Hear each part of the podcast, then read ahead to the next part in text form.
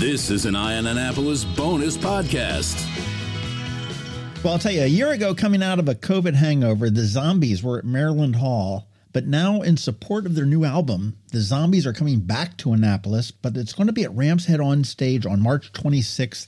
And joining us today is founder and Rock and Roll Hall of Famer, Rod Argent. Man, how are you, Rod? Hey, I'm pretty good, John. How are you? I'm fantastic. Well, I know from 1965 till now, you guys are still churning them out. I mean, you had a little bit of a break there and you went out and, you know, did your own hugely successful thing. But your first album was back in what, 1965? And now Different Game just released just last year. Absolutely. Yeah. And and we still get the same thrill and pleasure out of uh, recording the new stuff because in fact um, we, we, we approach it exactly the same way as we did in 1964 actually um, you know, we only know uh, one way how to write, and it's it's it's that that that we sort of live for really uh, to create new music and have a ball doing it. And it's so great to be still at the stage and, and, and to be able to get satisfaction in that same way. You know, they say if you if you love what you do, you never work a day in your life, and that's so true. That is so true. well, it's it's true in a way. It is hard work, but it's very pleasurable work you know, I mean, you can it can it can drive you crazy sometimes when you you don't quite get what you want, and it takes a while, you know, to to get through. Um, but it's uh, that that doesn't always happen. Um, you know, sometimes things uh, speed along and they're just as just as easy and they feel fantastic and it all comes off immediately. But sometimes you have to work at it but the working at it is great as well. It's very satisfying, actually. Well, that's true. I, I, mean, different game. The latest album is, you know, as I was listening to it, is completely different um, than a lot of your older stuff, as to be expected. I mean, gosh, it's you know, fifty years later. Um, what are we going to expect when you come into town on March 26th at Ram's Head? Are we going to expect a lot of the new stuff, a mix, some of the old favorites? You're going to have you're going to have a real mix. Um, I mean, the, the great thing is I mean, we that album came out and we've had the most stellar reviews on it of the new of the new album, and and in the UK as well, which absolutely amazed me. But we had full pages in all the quality papers with pictures and everything in the Times, in the Independent, in the Guardian, um, and and people all gave it five stars.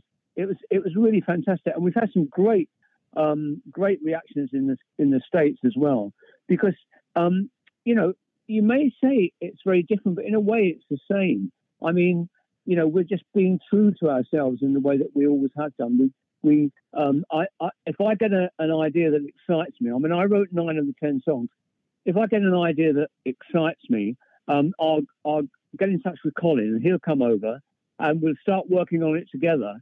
And, and if he really likes it, we'll take it to the next stage, and then we'll play it to the band. And if the band really like it, you know, we're we're, we're away. Uh, and it's, it's great because we wanted to record this album in the same way as we play on stage. In other words, we just had a fantastic tour leading up to the Rock and Roll Hall of Fame. And then, you know, COVID got in the way. I know that, I think did with everybody else. But we wanted to record an album in the way that we used to way back in the 60s. And that is um, by all being in the same studio at the same time so everybody could bounce off each other's ideas as they were playing. Uh, and it's such a pleasurable way to work. I mean, I've produced many albums in my life, and I've done it in all sorts of ways, and I've had some real success producing other artists as well. But at the same time, going back to this pleasurable way of recording was just a thrill, and it's really rejuvenating. And and the, the stuff works beautifully on stage as well. So um, you know, you'll be you'll be getting everything that people expect from the old stuff, from some very old cuts, um, uh, from Odyssey and Oracle cuts, um, but also uh, we change some things as and they develop as they're going along.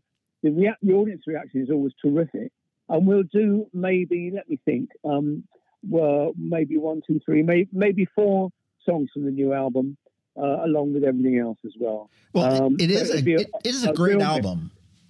It is a great album. I mean, it's it. I, I, think it has a different sound, but it's a fantastic album. I mean, I've been playing it on repeat all the time. And oh, thank you. Well, it's funny that you said that it, it's when it work gets very easy.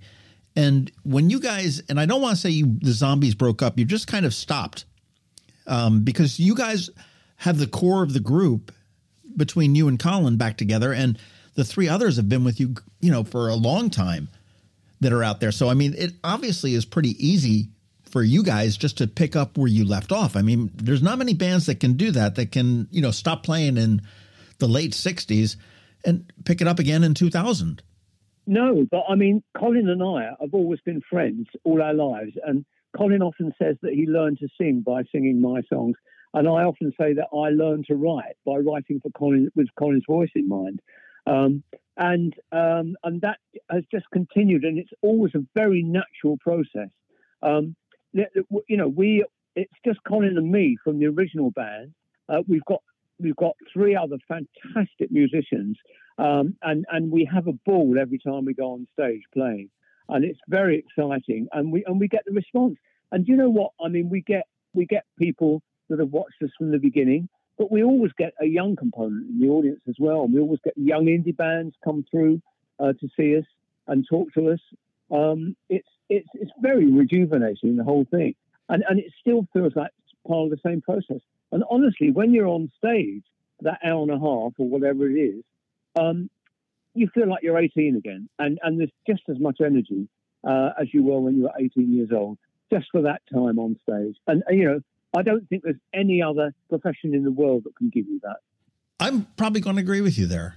Uh, you know, you you get on stage and it's a whole different world. And as you said, the younger kids are I say kids, I'm starting to sound old myself, but really starting to appreciate some of this old music. I mean, it used to be, you know, yeah. the, the, whole EDM and the the techno and stuff like that, which was big for a little bit, and I mean, it still has its place.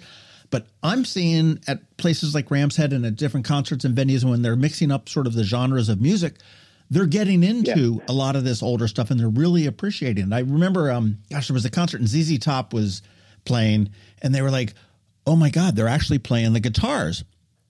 And it's like, yeah, exactly. and, and it's, it's like, it's like, damn kid, welcome to rock and roll. Here it is. Oh, uh, absolutely. Uh, I mean, it's so you know, there's a lot of modern music which is so mechanical. Uh, people just use drum loops all the time. They use samples for everything. They auto tune the voice to distraction, so it all sounds very robotic to me. Um, and if you get if you get back to some reality, somehow they don't know why, but it really moves through to them, really works for them, and moves them. And um, it's lovely to see that as well. I'm not, you know, I'm not putting down listening to anything new, but um, the fact you're absolutely right. People uh, in their early twenties. I mean, there's a there's an artist in in America called Madison Beer, um, and and she quoted uh, the Zombies as being uh, one of her favourite bands of all time and one that influenced her right from the beginning. I mean, she's in her early 20s, and her producer um, uh, uh, put onto um, Instagram um, that his favourite concert ever. He said, I've just seen the favourite concert of my life, and that was our gig in, in LA last year. That is fantastic. Well, you know, you were again when the zombies stopped playing in the late '60s. I mean, you went out and, and had a very successful '70s career with Argent, and yeah. then then you did your uh, solos in the '80s and '90s, and then you got back together again and hit the ground running without missing a beat back in the uh, early 2000s. And you know what? Uh, when Colin uh, phoned me up, actually, it was because I'd done a, a charity show, first time on stage for ages, um, for a jazz musician that was a great friend of mine um, until he until he died. Um, and uh, Colin was in the audience, uh, and I, on the spur of the moment, he got up from the audience and sang "She's Not There" and "Time the Season" with me, and it felt like we'd been together three weeks before. And um, he said, he then phoned me up a, couple of months later and said, I've just started going out again after many years on the road as a solo artist. He said, Do you fancy doing half a dozen gigs with me? And I said, Oh, I don't know if I want to do that, Colin. But in the end, I agreed to half a dozen gigs. And I had such a ball that those six gigs have turned into 24 years of traveling around the world. It's been really extraordinary. Nothing wrong with that at all. You know, and it's funny. I looked at. I mean, you guys are fantastic live. I saw you last year when you were here, and some bands are studio bands, and I, have got to say they're horrible live. I mean, there's I've been to concerts. I'm like, oh my gosh, they're they're absolutely horrible. And you guys are not. I mean, you're a studio or you're a uh, a, a live band. You're you're great. I think you really get into the audience. But you have played from intimate shows back when you're starting and actually, you know, coming up here to Ram's Head on stage, but also to the large, huge venues and the festivals and everything else. Yeah. Do, you, do you have a preference for small, intimate auditorium, stadium? Do you have? Do no, you? I enjoy. I enjoy the whole thing. I mean, the uh, the Ram's Head was one of our uh, earlier gigs, and I loved the atmosphere there, and I still love going back there and doing it. Um, at the same time, uh, we did the biggest concert we've ever played. We got the record for the biggest ever crowd at the Santa Monica Pier, and we played to 31,000 people. Uh, and that was, uh, you know, with people all over the beach and, and everything. And it was the biggest crowd they ever had. And, and they stopped the festival after that because they said, we can't, we can't handle it's getting too big. We can't handle it. So, um, you know, that's a huge difference, one thing to another. And, and uh, you know, it was great doing the Rock and Roll Hall of Fame induction concert. I mean, we played to 18,000 people there. It was wonderful, but it still, it still felt intimate. Still felt like people were reacting on a personal basis to it. Um, but from from Janet Jackson boogieing in the Yeah. in the audience when we when we were playing, you know, um, you know, onwards, and um, and then just joining Def Leppard at the end of the show. They asked us on stage to do the the last song, uh, and so Colin and I went up there and, and, and did a version of All the Young Dudes with them. Um, uh, you know, just to finish off the whole concert. It's I enjoy all of it, to be quite honest. But it always feels when we're on stage that we're working within an intimate, um, an intimate performance, and and I hope some of that actually comes across to the audience and makes it feel real. Well, I will say it does. It does. I mean, when I saw you at um, Maryland Hall when you were here last year, I mean that was an auditorium of 600. Uh, this is a, or 700, I think it is now. This will be about 300, a much smaller show. But it, you, Yeah, yeah. I mean, you were.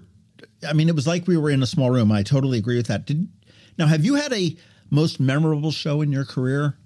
Um, just you know, maybe it was the venue, maybe it was just the way the audience was. I mean, is there one show that sticks out for you that says, "Man, that was that was right on"?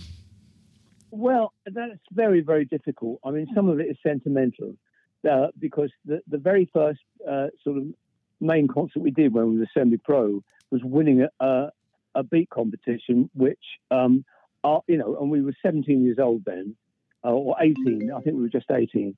And, and the head of Decca came backstage quite unexpectedly afterwards and, and, and um, offered us a recording contract. So that, that, for sentimental reasons, that that feels special. Um, the the uh, Rock and Roll Hall of Fame concert felt very special because, unbelievably, it was 50 years to the day that Cashbox was published, with Time of the Season being at number one, and then 50 years later, to the very day of that publication, um, was when we were inducted into the Rock and Roll Hall of Fame. So that felt like a coming together you know, and and and and it was just it felt like such a uh, such a, an honour, um, and and to have everybody there and everyone grooving and and and, and feeling that they handled it so beautifully, uh, and the sound was great on stage, and it was in the in the final official broadcast. The sound was great. They just got everything right, and so uh, that that's a memory for me. But I mean, there have been so so many many concerts that it's very hard to, to pick through really because there have been you know been some really wonderful evenings and it's very hard to differentiate, eh, differentiate really. Well, that's fair. That's fair. And you've also had a ringside seat to rock and roll since the 1960s. From from your vantage point right now, and I mean, we've got technology, and I mean, you can record in, you know, you know, people across the world can record independently and somehow create an album. Uh, but with everything that's changed since the 60s when you guys first started out knowing what you know now would you would you do it all over again in today's streaming environment where you don't have somebody coming from decca and saying hey rod i, I got a contract for you and you know spotify coming and saying hey i've got a, a third of a cent for I know, I know, it is crazy, isn't it? But um, yeah, I, I think I, I would have to say yes, I would do it because for me, music has, has been. I always remember John Lennon once saying, um, when he was very young, he said to me, he said, music has always been the real world. And, and everything else that people think of as the real world, to me, feels like a bit of, uh, of fantasy. And that was really where I always felt at home. I, I, I felt really at ease and at home with music, whatever sort of music that was. I, I, I felt really comfortable, and that was the only time I, as a young guy, that I ever did feel 100% comfortable. And so I always knew I wanted it to be my life. And the fact that it turned out that it could be, and the timing um, of everything was so, um, so sort of marvelous for us. Uh, you know, I mean, we, we, you know, we, we, we became, we made the nine o'clock news because um, she's not there. Got to number one in Cashbox, which was the, pretty much the main magazine at the time. I mean, Billboard was there too, but then Cashbox went defunct. But um, uh, I phoned up home from America when I was 18 years old, which was a big deal for me. I mean, to actually to get a call through to England from America in that in those days was, you know, a really big deal to do it. Sure. And I phoned my mum because I was still living at home, and um, she said, "Oh, you've just been on the nine o'clock news," and I thought, "Oh my god, what have I done?" you know. uh, but, but, she said, "No, no." They said you were the first band, the uh, English band, with a self-written song to get to uh, number one in America after the Beatles, and um, and many many years after that, in the nineties, actually, John, I found out that um, Elvis, who was the guy that switched my world around when I heard Hound Dog uh, in 1955 and introduced me to rock and roll, um, that he actually had three of my songs and our records on his jukebox. And I didn't find that out until 30 years later. Well, I'm, I'm curious. I mean, you've shared the stage with all of the greats at some point, but right now, if you could hop on the stage with any artist or act that's, you know, we'll say dead or alive for a dual build show, who would that be? I'm presuming that you haven't performed with Elvis just because uh, you said no, no, no, no, never, never performed with Elvis. But who um, who would you love to hop um, on stage with? You know that that's a I find that a very hard question, um, and and and the answer might really surprise you, but I, I I couldn't I couldn't limit it to one sort of music. I mean, an early an early idol of mine was Duke Ellington, um, a uh, uh, but at the same time, Elvis turned my world around. Miles Davis in the band before he went electronic with John Coltrane and Cannonball Adderley um, was something which sound, sounded absolutely magical and wonderful to me. Um, and and then there were all the great early rock and roll artists like Elvis and Buddy Holly, um, you know, and, and Ray Charles. Ray Charles completely blew me away when I first discovered him. Absolutely blew me away. Um, so it's hard for me to choose one really, um, but I, and they're all hugely different artists, and I probably couldn't hold my own certainly at the time with um, you know some of the genres of music because they were so different. Sure. Um, but they but they reach me to the core of my being. I have to say. Well, I'm glad they did because we've got the zombies. We have a rock and roll Hall of Fame band coming up to Annapolis in a very small venue like Ram's Head on stage, and you don't get a chance to see a band of this caliber up close and personal very often. But on March 26th, that will happen. There are a very few tickets that still remain, like less than 30. I was just looking a little bit ago at ramsheadonstage.com. So go get them. And it's going to be the best Tuesday night you will ever have with the zombies. And I'll, I'll put that in writing. You can take that to the bank there. but okay. but I'll tell you before we go, is there a song in your whole repertoire from you know the Zombies, Argent, your solo that you just? I'm not going to ask you your favorite because I know you can't do that, but that you just never get tired of playing. Maybe it's just something that just makes you happy to get on stage, or you know, maybe maybe it's an emotional thing. Is there one song that you just really absolutely can't get enough of? Well, it it I know this sound this might sound extremely sort of boring and predictable to you. But um, the two songs that I I really love playing on stage, and I'll quickly tell you why, I, you know, one issue is not there, but the, the other one is time of the season, and maybe I would choose time of the season. And the reason is, a, in essence, it's quite a simple song, but it always uh, uh, some of the biggest hits I've had in my career have have had interludes in them, instrumental interludes, where I improvise, and I can always do it something a bit different every single night. And I just love. I never get tired when we do time of the season of approaching a solo in a slightly different way because the band is so good that the band will always follow whatever I do there. So, from a personal, selfish point of view, um, a I love the fact that the song has become uh, so um, iconic for a lot of people, including, you know, I mean, I, am not a great rap lover, but uh, a lot of rap artists have used that as a sample um, and and made you know made their own versions um, with with different lyrics, etc., etc. Um, but it, that improvisatory element brings a freshness to it every time, and you know I've had the luxury of being able to sort of insert a couple of instrumental passages in time of the season, and also in uh, "She's Not There," um, which a lot of people uh, early on uh, really gave me a huge thrill. Like um, when when uh, McGuinn from the Byrds said that it was they wouldn't have recorded Eight Miles High if they hadn't have heard "She's Not There" and the improvisation in it, etc. So it's you know there have been some magical um, touchstones for me, on, and, I know they're the two uh, most famous Zombies songs. Um, but I'm going to be very boring and choose those two. now, now you've given me some homework here. Now I'm going to go listen to a whole bunch of your live stuff and, and see how you change it up.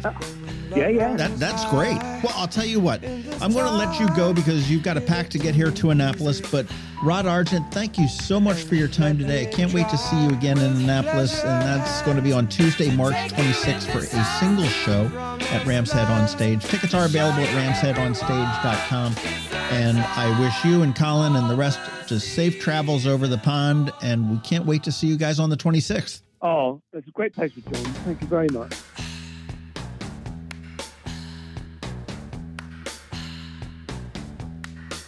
What's your name?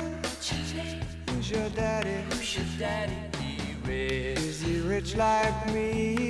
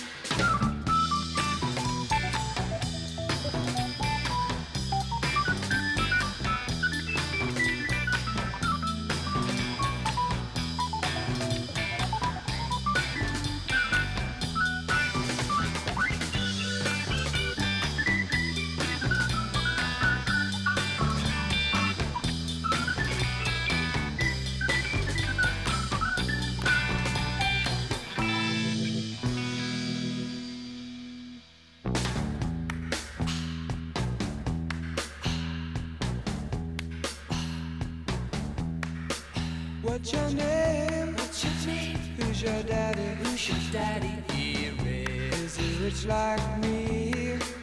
Has he taken? Has he taken any time?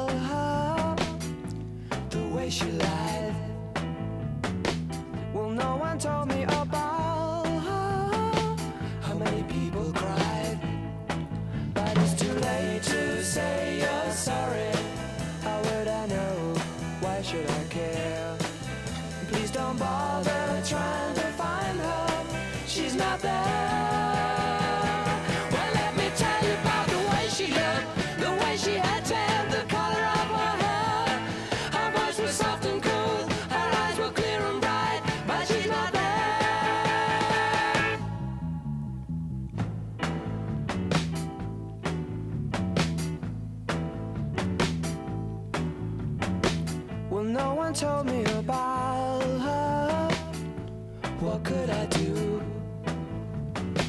Well, no one told me about her, though they all knew. But it's too late to say you're sorry. How would I know? Why should I care? Please don't bother trying to find her. She's not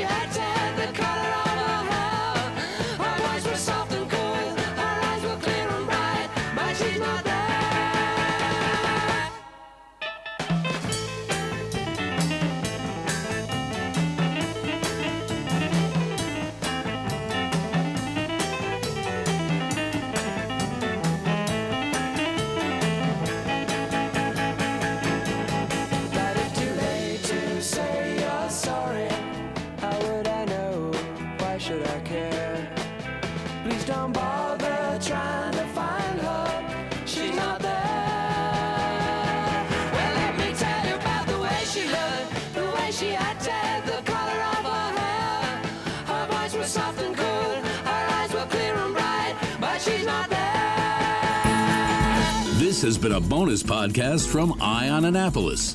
Please visit us at eyeonannapolis.net. Follow us on Facebook at All Annapolis and on Twitter at Eye on Annapolis. And if you haven't subscribed to the Daily News Brief podcast, go for it. And all of your local news will be delivered to your phone, tablet, or smart device by 6 a.m. every Monday through Friday.